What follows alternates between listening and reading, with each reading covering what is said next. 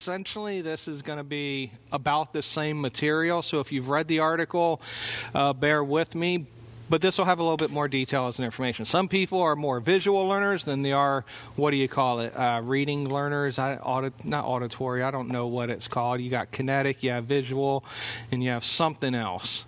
But for those of you that don't learn by reading this will suit you really good. Plus they got a lot of pictures so everybody loves a little bit of pictures, right? So, what's the deal with red heifers? How many people know what I'm talking about when I ask this question? What's the deal with the red heifers?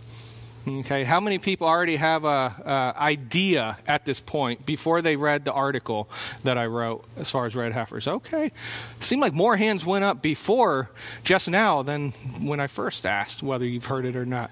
Oh, you were a little well, yeah, yeah, yeah. That's not surprising.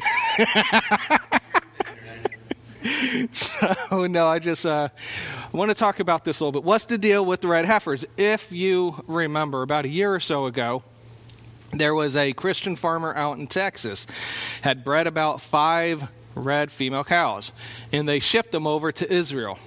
So the world made a big to do about this.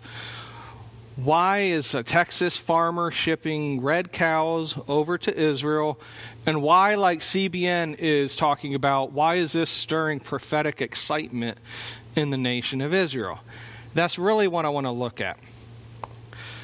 At the end, we're going to look at five questions. We're going to really answer these at the end. This will be our trajectory. Number one, what is the deal with this red heifer? For those of us that have never even heard of this, or maybe seen the articles, maybe seen a video, really hasn't paid it much mind, what's the deal? Is it a big deal? Who uses the red heifer? Okay, so they're being bred for a reason, so who is going to use these red heifers and for what purposes? What's the significance? Why is it such a big deal? Must a red heifer be here before the rapture? Do we need to have a red heifer before the rapture? Is this that uh, big deal that CBN made a deal as far as uh, prophetic significance? All right, and so not only that, what do we do learning everything about tonight about the red heifer? What do we do with it? Is this merely just gee whiz knowledge? Do we just sit, look at scripture, find out what's going on in the world, and be like, huh, that was interesting, and then go about our day the next week? What's, what should we do with this? Well, right off the bat, how many people have heard of the Temple Institute? Okay, can anybody elaborate what the Temple Institute is? Well,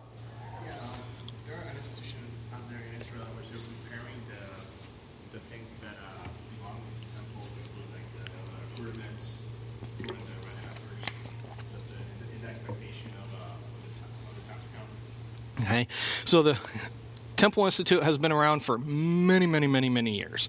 So basically, what the sole purpose of this ministry or institute, like Will was saying, was to make sure that the Jewish people they don't lose the knowledge of the biblical commands as far as temple services, temple practices, temple instruments, things of that nature. What their sole mission is, is to bring the temple back in operation. This is a big deal. The Temple Institute is, I don't, I'm not going to say they're going to be the place that makes the temple rebuilding efforts happen.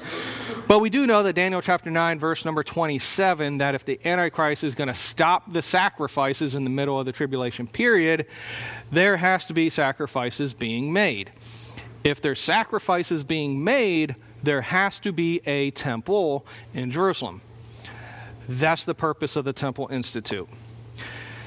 So, what does the red heifer have to do with any of this? What does the red heifer have to do with the Temple Institute? Well, that's going to take us to Numbers chapter 19. Numbers chapter 19. This isn't even. Why isn't this moving forward? Let's see.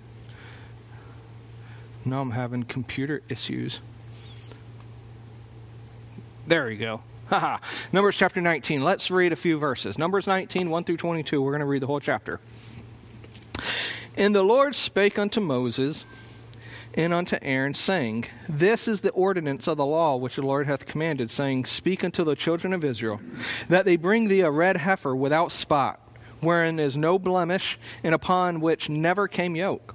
And ye shall give her unto Eleazar the priest, that he may bring her forth without the camp, and one shall slay her, be, slay her before his face. And Eleazar the priest shall take of her blood with his finger and sprinkle of her blood directly before the tabernacle of the congregation seven times. And one shall burn the heifer in his sight, her skin and her flesh, her blood with her dung shall he burn.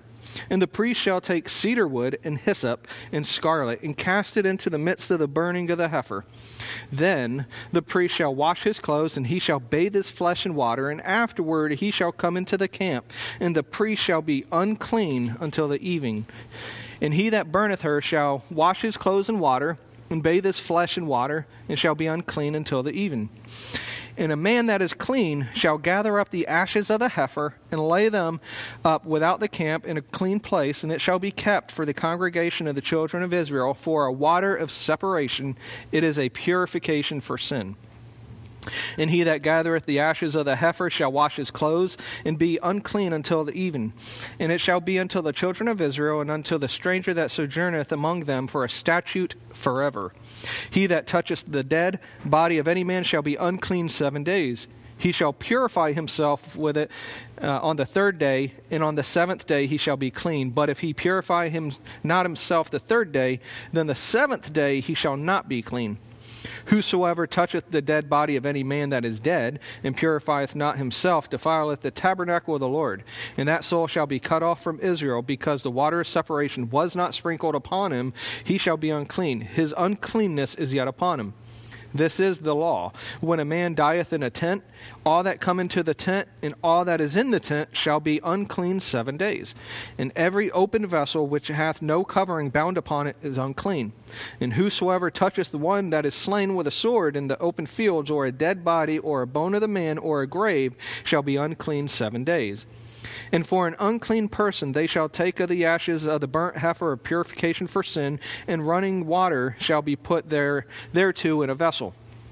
And a clean person shall take hyssop and dip it in the water and sprinkle it upon the tent and upon all the vessels and upon the persons that were there and upon him that toucheth a bone or one slain or one dead or a grave and the clean person shall sprinkle upon the unclean on the third day, and on the seventh day, and on the seventh, and on the seventh day he shall purify himself and wash his clothes and bathe himself in water, and shall be clean at even.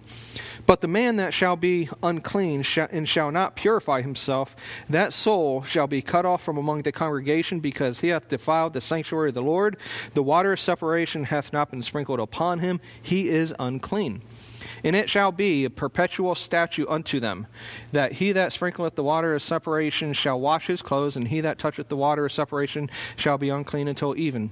And whatsoever the unclean person toucheth shall be unclean, and the soul that toucheth it shall be unclean until even. That's a tongue twister. Whew, that was a lot to say. So, exactly, Waylon, exactly. And so, what's happening here? This is the big deal as far as the red heifer. So, when God gave the command to go ahead and build the tabernacle, one of the things God commanded was that the tabernacle and the people in the instruments were going to be purified with the ashes of a red heifer. And so, this is where we get the idea on what is the significance of the red heifer, and we're going to be looking at this a little more. We're told in verse number 9 that it's going to be a purification for sin. So, what are the requirements for this heifer? Because this has been what, about 3,000 years ago or so when the Exodus happened, somewhere around there. The tabernacle was built. There's no temple in operation today. So, what's the deal and what are the requirements for the heifer? Well, Numbers actually gives us quite a few requirements that uh, that makes it kosher or meeting biblical requirements. Number one, it cannot have a single. Uh, well, it says single red hair, so that's a mistype. It can't have a single white hair or black hair. It has to be completely red. All right. So you'll find if you were to look at any videos from the Temple Institute or the Jewish people over there in Israel, there you'll see videos of them examining these heifers, these cows, and they're literally combing their hairs, their fur, and they're making sure that there's not a white hair. If there's a single white hair on there, to them it's not kosher and it does not meet the biblical requirements of it being the red heifer that's going to be made uh, for the purification of sins. Not only that, the red heifers cannot have a spot or a blemish. They can't have improper marks. They can't have broken legs, broken bones, deformities, piercings. So whenever you see cows that have tags on their ears, that would render it not kosher as well. It also never has a yoke upon it, and so it could never have been worked. It couldn't even have a yoke set upon it. Even uh, the rabbis at the time said that even if you put something like an article of clothing on it, they would deem that, consider that as working it. Unless you were protecting it from the elements, you are technically working it if you were setting something on it to rest. And so it could never have been worked before. And then also, we find in a couple other passages that the red heifer has to be three years old, three to four years of age. And so, the red heifers that were sent over from Texas over to Israel, I think, were about one and a half years. So, right now, they're in, in uh, intense scrutiny to see if it meets all the biblical qualifications of being kosher, and then to very much protect them as well so that they don't get a broken bone or anything of that sort. So, what they would do? Well, they would take the ashes of the red heifer, they would burn it outside the camp. We're told that here in the beginning of chapter 19 in the book of Numbers. That when the ashes of the heifer were burnt, they would mix in cedar wood, they would mix in hyssop, and they would mix in scarlet wool. And together they would put all these uh, in some spring water, and that's what they would use to actually sprinkle when scriptures talk about sprinkling on the individual or onto the instruments of the temple, uh, the menorah, table of showbread, altar of incense, stuff like that. That's what they would use to sprinkle it. Research, I had to double check, but I think it was for for Israel website ministry, says that the amount of ashes from one red heifer they believe would be able to purify 660 billion times. And so, if you needed to go ahead and do a purification ritual on an instrument or on a person or whatever, that one red heifer, the amount of ashes there, would give at least 600 billion times of use. So, let's look at the Temple Institute again. The Temple Institute corroborates this information because on their website they say that they're looking for the revival of complete ritual purity and it's contingent upon this red heifer. And so, here in Numbers, before the tabernacle is actually in an operation, God has told the Israelite people, this is what you're going to have to do. You're going to have to take this red heifer, you're going to have to take it outside the camp. You're going to have to kill this red heifer. You're going to have to take the ashes, mix it with the water, and with that, you're going to have to render yourself clean by sprinkling it upon you. Now, the person that actually is slaying the red heifer, they would become themselves unclean, so they'd have to go through a ritual purification process. The priest out there as well would be unclean, so that's why he's talking about those that were there. And so, before they could even do any aspect with the tabernacle, with the instruments, even as you saw here that they took some of that blood in, in the water and they sprinkled it outside the door of the tabernacle, they had to cleanse and purify that area right by the tabernacle as well. The Jewish people are not going to have a temple in operation until they have a red heifer to fulfill this purification ritual. And this is clearly what the Temple Institute is reporting as well if there's one person that really understands the aspect of Numbers 19, it's really going to be Orthodox Jews that follow the Torah to the letter. Interesting, another interesting factoid is the fact that the temple has been in, uh, inoperable since AD 70. It's been destroyed. There's not been a temple that's been reared up since then. That there's over 200 laws from the Mosaic command that cannot be fulfilled. Over 200 of them require a temple. And so they can't fulfill over 200 of their Mosaic laws. Really goes to show that none of us can keep the whole law, especially if we don't have a, a temple to go ahead and keep it as well, which Jesus thankfully abolished and fulfilled the entirety of the law. Now, this is not only a Numbers 19 issue, this is not only a deal with the tabernacle and the Exodus. This also would have been around the time of Paul, for Paul even references this in Hebrews chapter 9, verse number 13, when he's talking about how much better Christ is than the Old Testament sacrificial system. He references, for if the blood of bulls and goats and the ashes of the heifer sprinkling the unclean. So even Paul in first century Judaism is very well understanding as far as the purpose of the red heifer. Now, remember the first temple was Solomon's temple You had the tabernacle, then you had Solomon's temple, then you had the second temple, Herod's temple, commonly called. And I do believe that the red heifer was in operation during that time as well, especially if the Mosaic law said if you touched a dead body, if you were near a dead body, you had to have the red heifer ashes mixed with crimson wool, with hyssop, and with cedar wood. You had to have this water to render yourself clean again.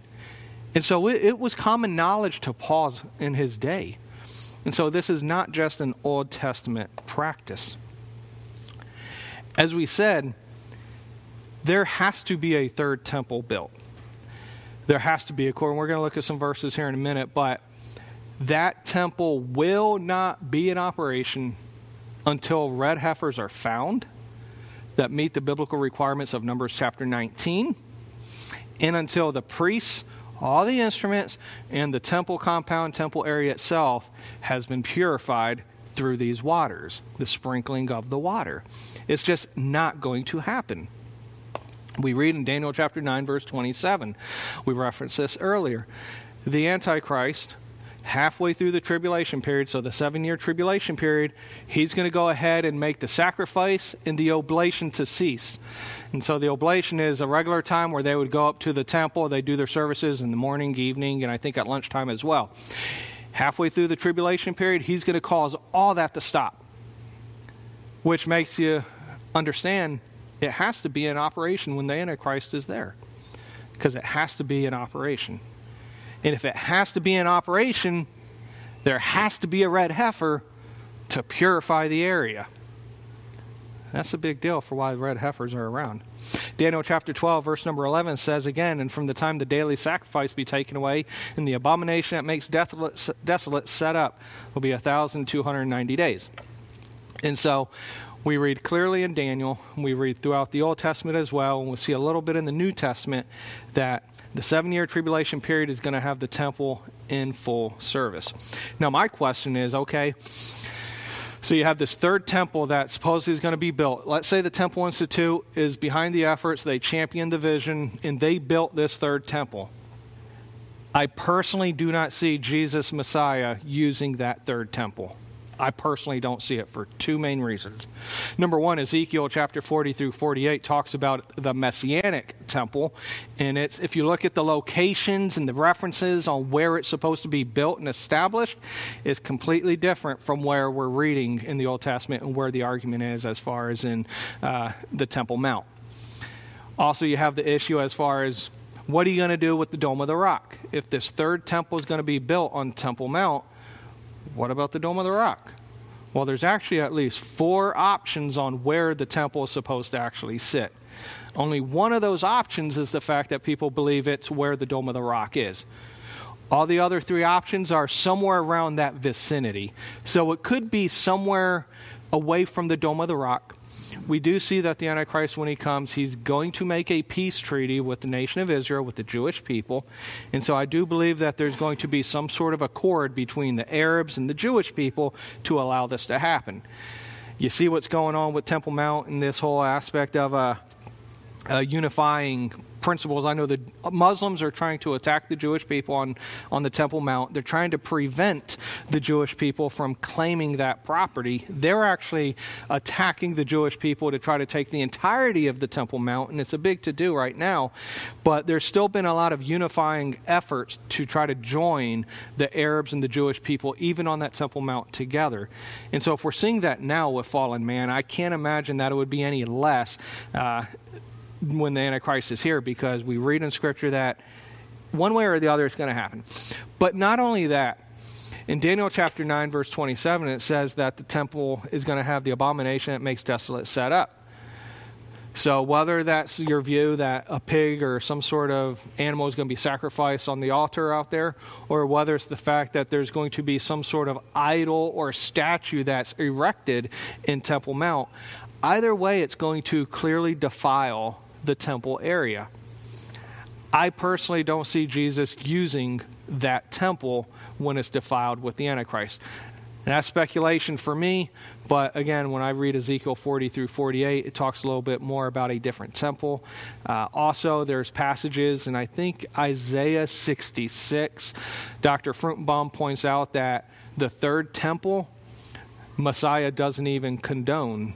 Uh, God doesn't even condone that building of it. And so there's one temple that's not condoned by God, and many people believe it's that third temple, which is the one that the Antichrist would use to set up this abomination of desolation. So, Old Testament, the tabernacle, the red heifer is going to purify the area, cleanse the people, cleanse the instruments. What about in the future?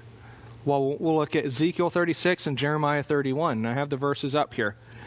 Ezekiel chapter 36, this is a passage where a lot of times people misunderstand what the point of these verses are. A lot of times these are used as far as a Christian being saved and they're regenerated by the Holy Spirit. And because of their being regenerated, God takes out what's called the heart of stone and puts in what's called a heart of flesh. That is not what this passage is talking about. Ezekiel chapter 36, 40, 24 through 27, it says, For I will take you from among the heathen gather you out of all the countries, and will bring you into a land of your own. Then will I sprinkle clean water upon you, that's a reference, uh, many Jewish people argue, that goes back to the red heifer, the clean water, the sprinkling of the clean waters, going back to the red heifer. I will sprinkle clean water upon you, and ye shall be clean from all your filthiness and from all your idols will I cleanse you. Here you go. A new heart also will I give you, a new spirit will I put within you. I will take away the stony heart out of your flesh, and I will give you a heart of flesh. So, this is a verse that's often used to teach that when we get saved, we take the heart of stone, God takes the heart of stone out, and He gives us a heart of flesh, that we get regenerated. I would agree that there is this new creation within us, 2 Corinthians 5.17, for if any man is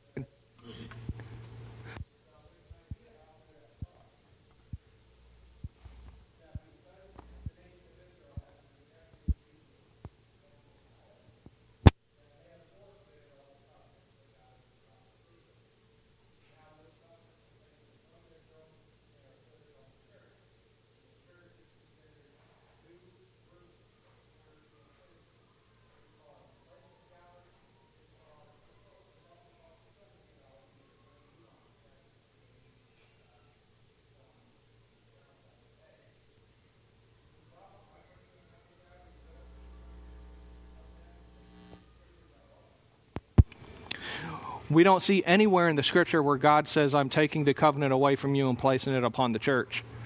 Number two, out of all the covenants that God makes with Israel, only two of them are conditional. Only two of them are conditional. The first one is the Adamic covenant or the Edenic covenant, I believe. And that's the one that's saying that you don't eat of the tree. If you eat of the tree of knowledge, you know, you will die. So that's the first condition. The second conditional covenant is the Mosaic covenant. If you obey, I will bless you like this. If you disobey, you will incur judgment. All the other covenants God makes with Abraham and Israel are all unconditional covenants. God simply says, I will. If you look at them, look at them in this original context. God says, I will establish my throne forever. I will give you this new heart.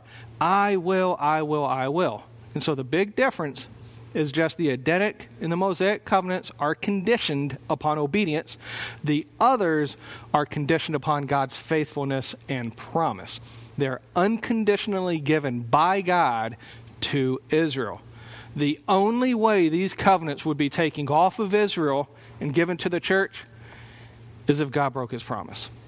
Because God clearly says, I will, and they are not conditioned upon man's actions, man's works, or anything that man does. And we know this isn't part of Israel today because we know there are a lot of Jewish people that deny Jesus as Messiah, and they clearly don't walk in the ways of God. Not only in Ezekiel chapter 36, but in Jeremiah chapter 31, this is the main passage where the new covenant actually comes out. So, Jeremiah 31, verses 31 through 34 says, Behold, the days come, saith the Lord.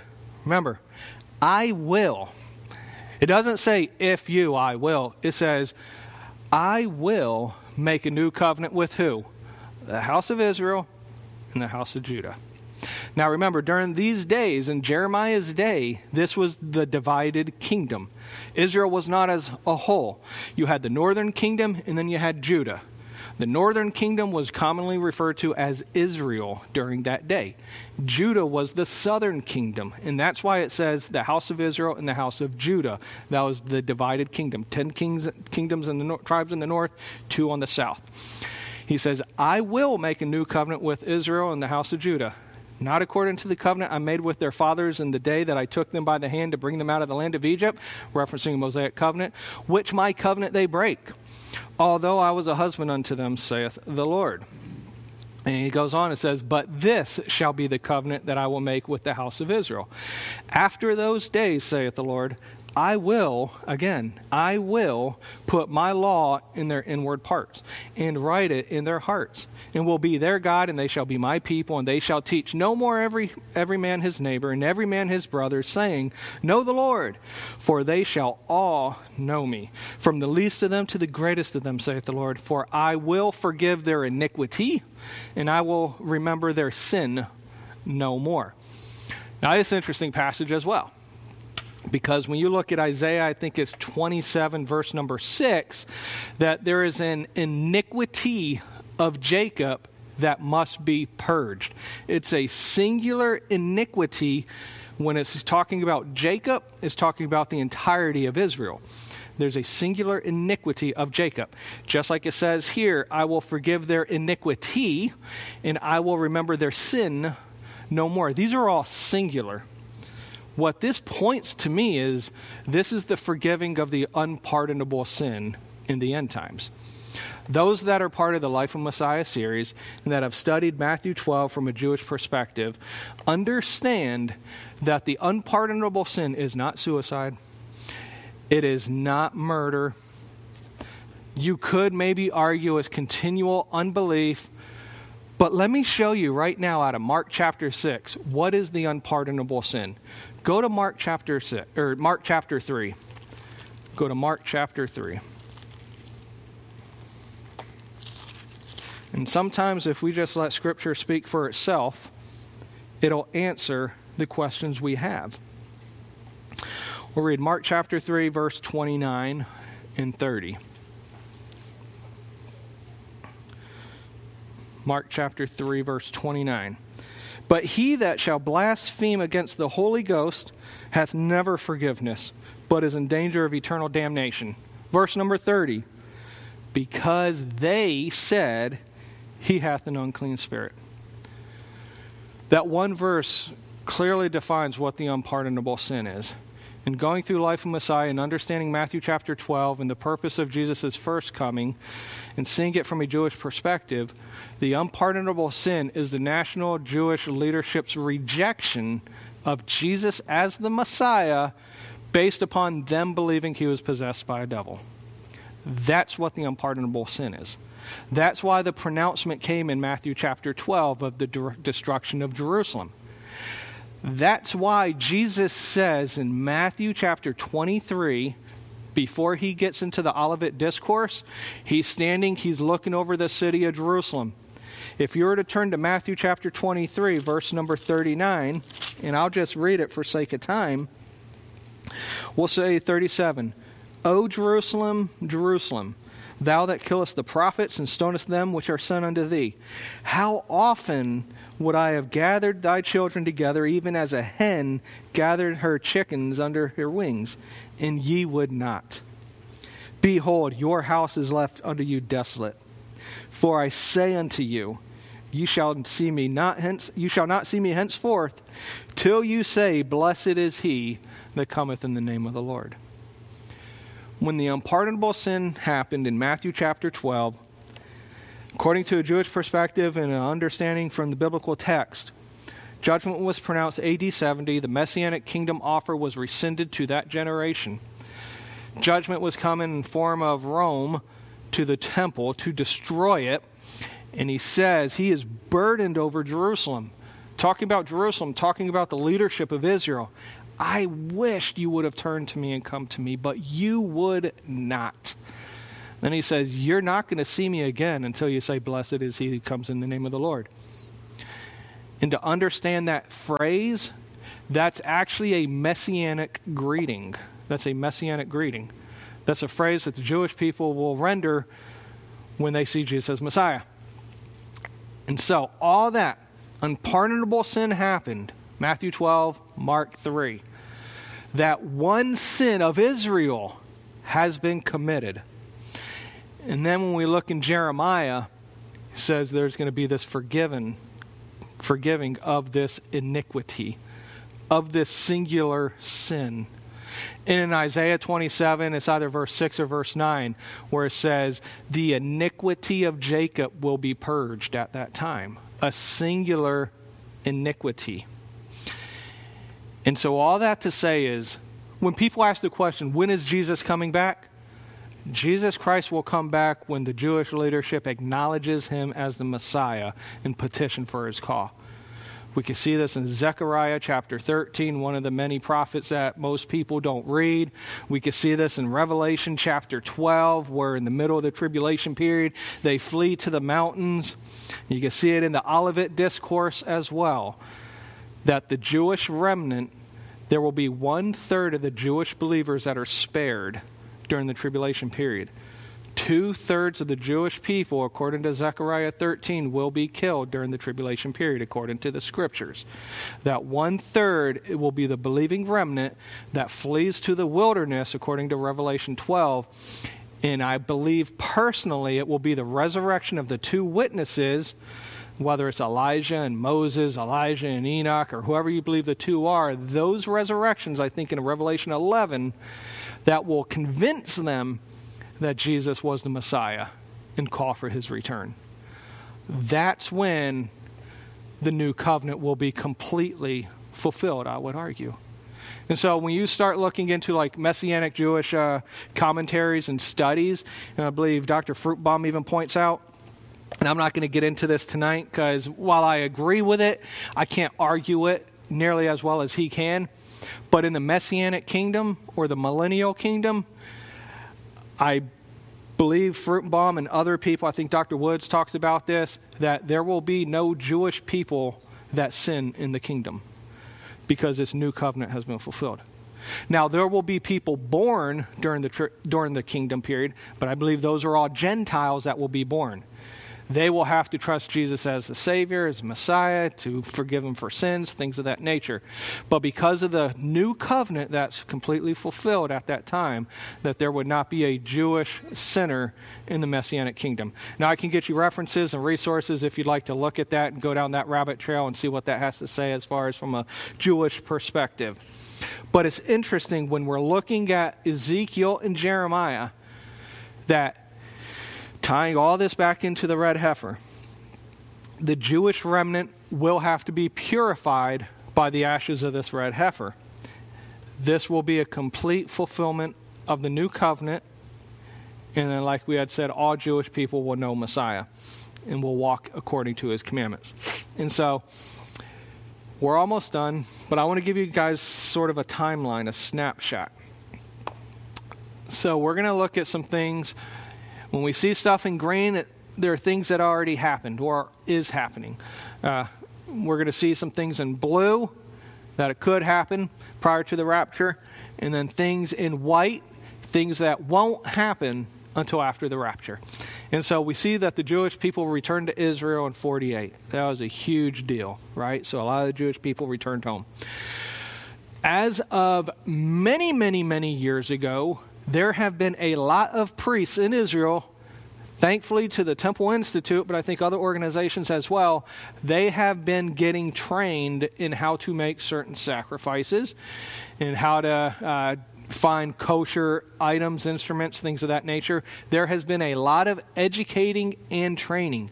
You can even find videos of people in Israel going through ritual processes of these Levitical priests to see, okay, how would they do this, that, stuff like that. They're educating and training their people so that when they have a temple, they already know what they're doing. This has been going on for years. The Temple Institute already has every instrument they need for the temple. They already have it. Now they're going to need to purify it with the ashes of the red heifer and the sprinkling of the clean water, but they have all of those. You can even go on the Temple Institute's website and look at the pictures of them as well. We've already seen them breeding the red heifers. Now, since I think they were only a year and a half old when they were shipped, and they were shipped last year, so about a year, maybe they're two and a half. They're still not meeting the biblical requirements. I don't even remember if they disqualified any because of finding white hairs or black hairs, whatever the case is. But the mere fact that they're able to breed red cows is a big deal, and getting them shipped over to Israel. All right, so those are things that we know have happened already, or is being happening that are happening now. What needs to happen? Well, need to secure the temple site. Now, remember, in the second temple, now this is the Dome of the Rock, but when we think of Herod's temple, the second temple, we think of like Solomon's portico and the outer wall and Antonia fortress. That's not what they need. They just need the temple. They don't need the entire compound, they just need that temple.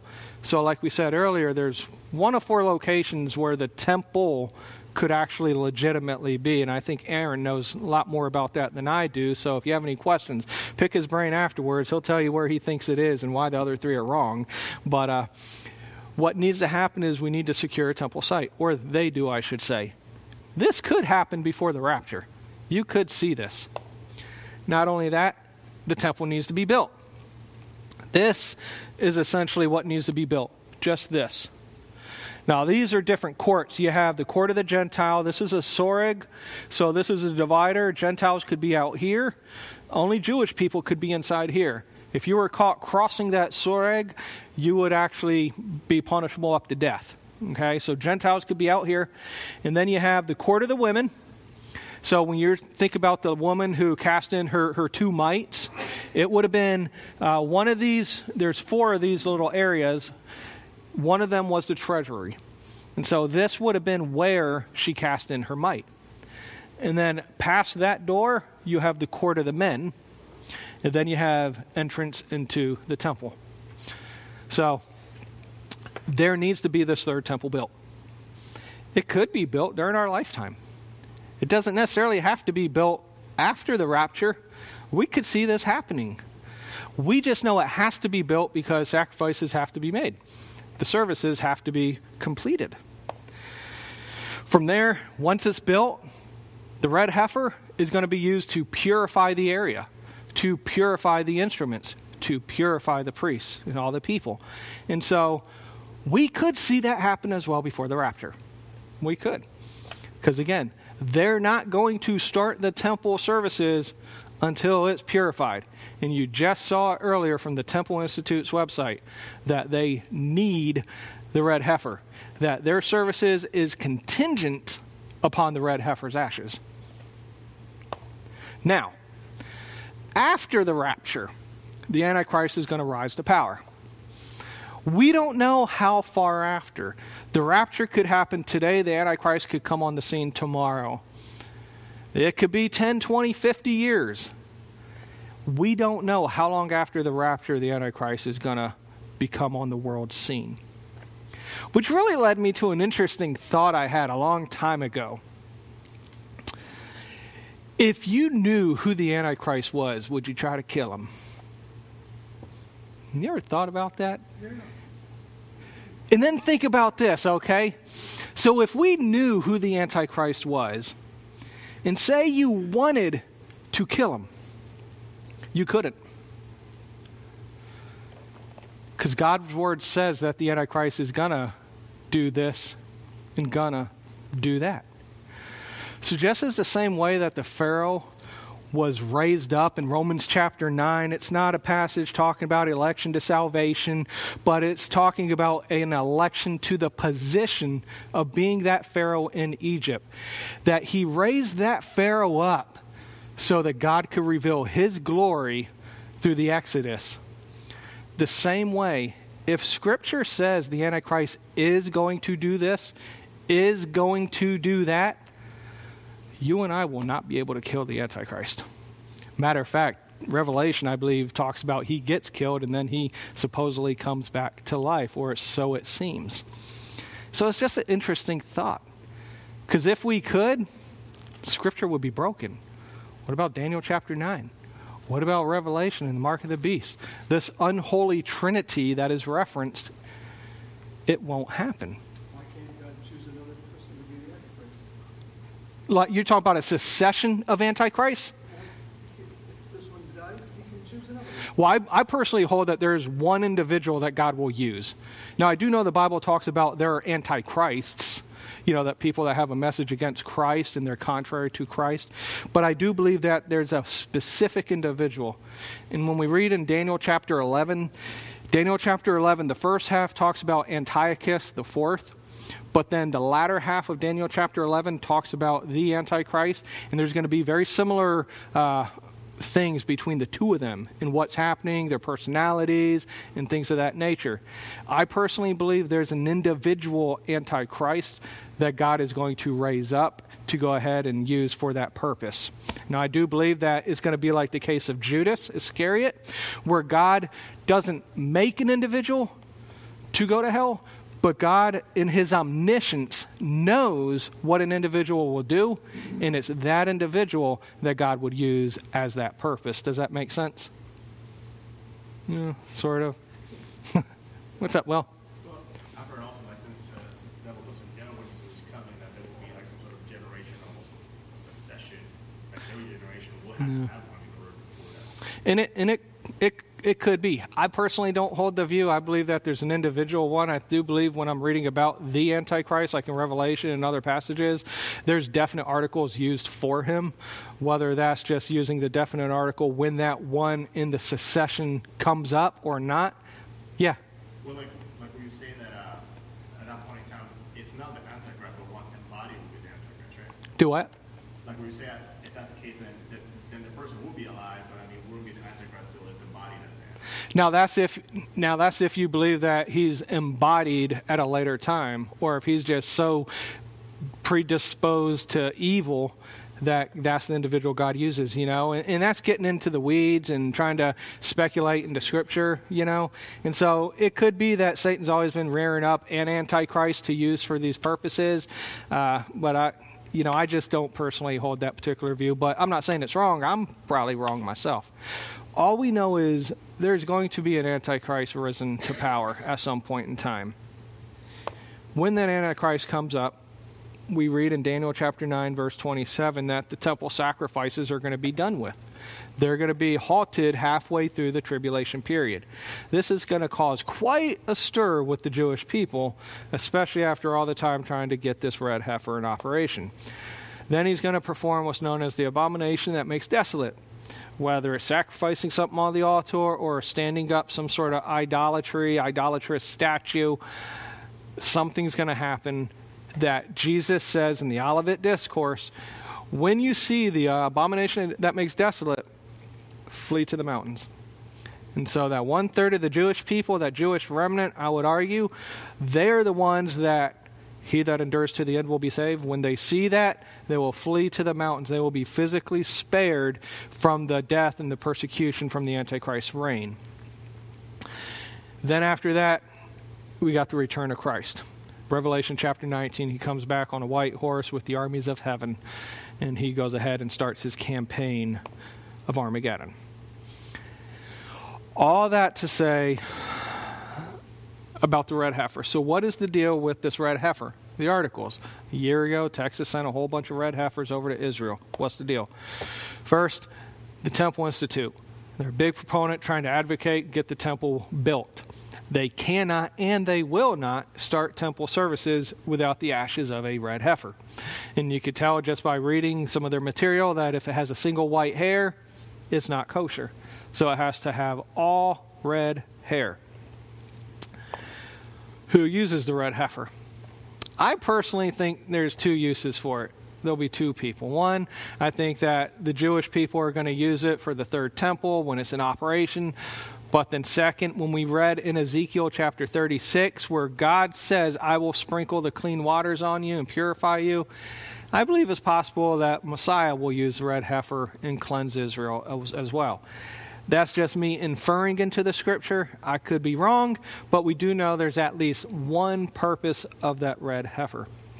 And then, like it says there on the bottom, uh, it would be the fourth temple in Ezekiel 40 through 48 is where that second red heifer would be used. So, what's the significance?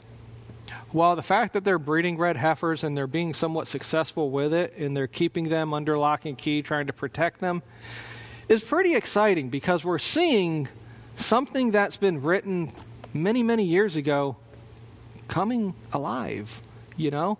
And it really gives you the idea that Scripture is real, is accurate, it's trustworthy. People always ask, you know, if you could give one person uh, a book of the Bible, any unbeliever a book of the Bible, what would you give them? Most people say the Gospel of John. Great book. Talks about how to get saved, how to have eternal life. Believe. One of the books I would have on my top three list is the book of Daniel. Because the book of Daniel has so much historical accuracy from prophecy that it is unreal. It is supernatural work. And so, what we're seeing with the red heifer is exciting because we're seeing certain things transpire that have to transpire before Messiah comes back. Will, were you going to say something? No, just curious. Uh, is the Red Heifer breeding program is that fairly recent, I think it's been going on for a little bit, but as fact as them being able to actually have red heifers that seem to meet the qualifications, I think was just last year. That's why it sort of went up. But as far as trying to breed the red heifers, yeah, but I think it's been around for a few years. So must the red heifer be here before the rapture? It doesn't necessarily have to be here before the rapture. It could, but we have to remember the rapture. The rapture is imminent. I'm not a mid tribber. I'm not a post tribber. I'm not a pre wrath or mid tribber. I'm a pre trib guy.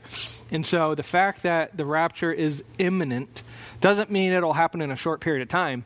It means that there are no signs needing to be fulfilled before it happens. If you look back into early church father history, as I believe Irenaeus in the second or third century was a big proponent of the imminency of Christ's return we know that the second return of Christ, when he physically comes to earth, that cannot happen until after the seven year tribulation period, after the Antichrist, after the mark of the beast. So we know when that will happen. But the rapture could happen at any moment. It could happen tonight, which would be great if it did, but it could happen at any moment. So the red heifer doesn't necessarily have to be here before the rapture to take place. With all this being said, the red heifer, the fact that you need ashes, you need crimson wool, you need hyssop, you need spring lo- local spring water, you need cedar wood, mix it all together, and you got to sprinkle somebody that's been around a dead corpse. If you got to sprinkle the tabernacle, the temple, the instruments, who cares, right? Why does it matter? Well, it matters quite a bit. Number one, like I said, signs are lining up like Pastor Ken mentioned, the fact that there seems to be more of a demonic, occultic uh, rise, which was very similar to the first coming of Christ, really somewhat points to the fact that maybe the second coming of Christ is coming pretty soon. And so that aspect and just seeing it being fulfilled. Also, the sovereignty of God. We look at the world and we think this world is governed by humans there's a lot more going on behind the scenes that you and I don't realize. That when Daniel in chapter 9 was praying, I think it's Daniel chapter 10 actually, he was praying, and he was praying for 21 days.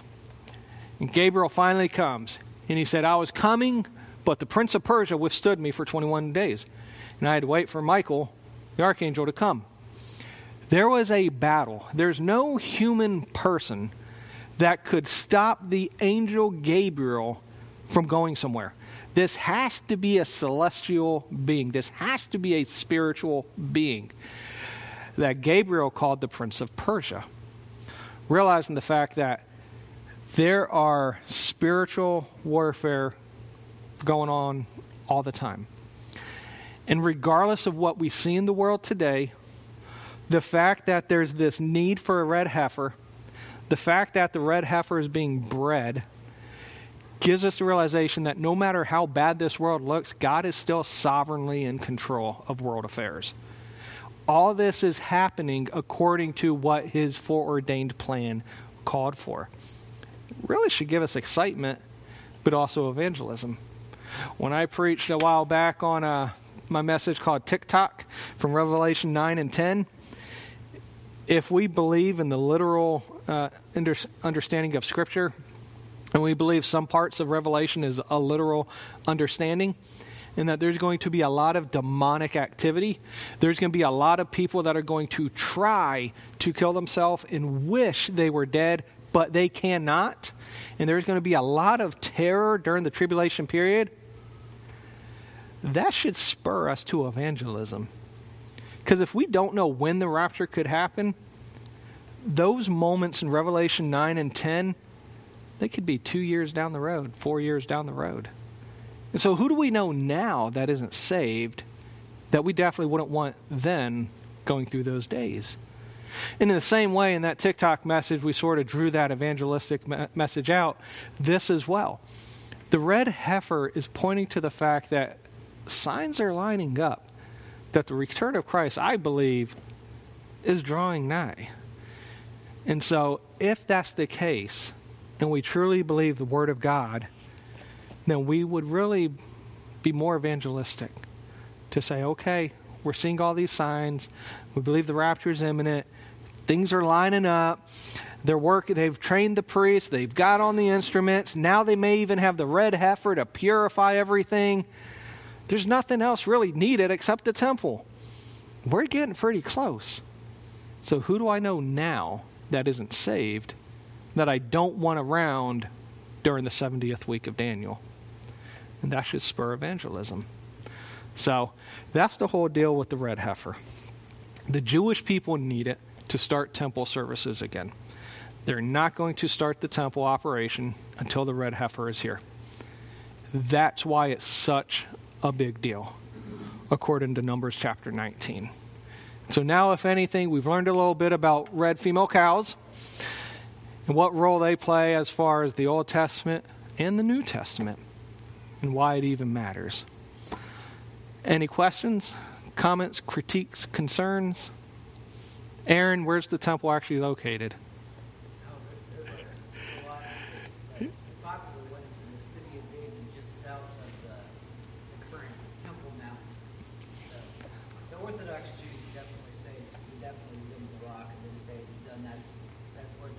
Right. They're the ones, you know, in charge of this, but um, yeah. other, other popular. And they just wanted the Dome of the Rock so they can get the Dome of the Rock moved away, huh? Yeah. So, but yeah. So talk to Aaron offline if you have questions about the temple. Emery. Is it God's decision on when the red heifer becomes available? Is it God's decision? Yeah. Is, he, is it like, you know, already, is it, yeah, is it, is it his decision as the one who That's a good question. I want to open it up for the group.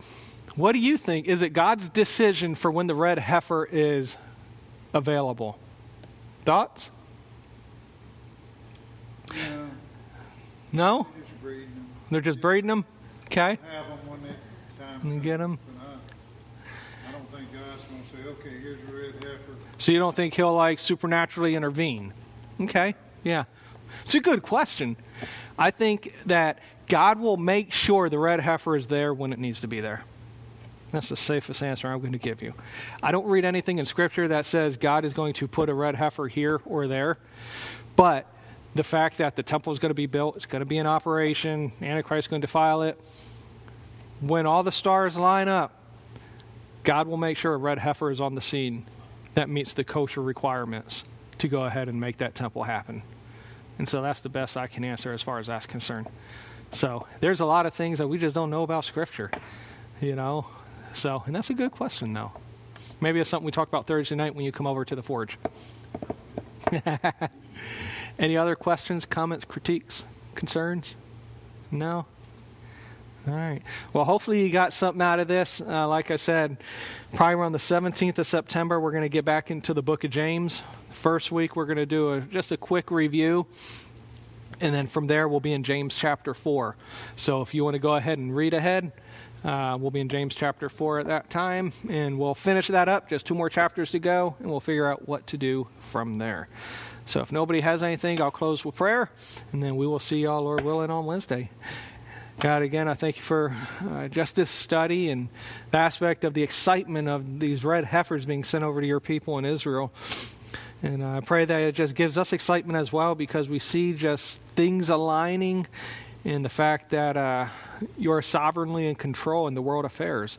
And so whenever you want this to happen, it's going to happen. And we thank you and we trust you in that regard. And so allow us to just spur in us excitement as well as give us a, a focus of evangelism to go ahead and tell people before it's too late. We thank you and we love you. In Jesus' name we pray. Amen.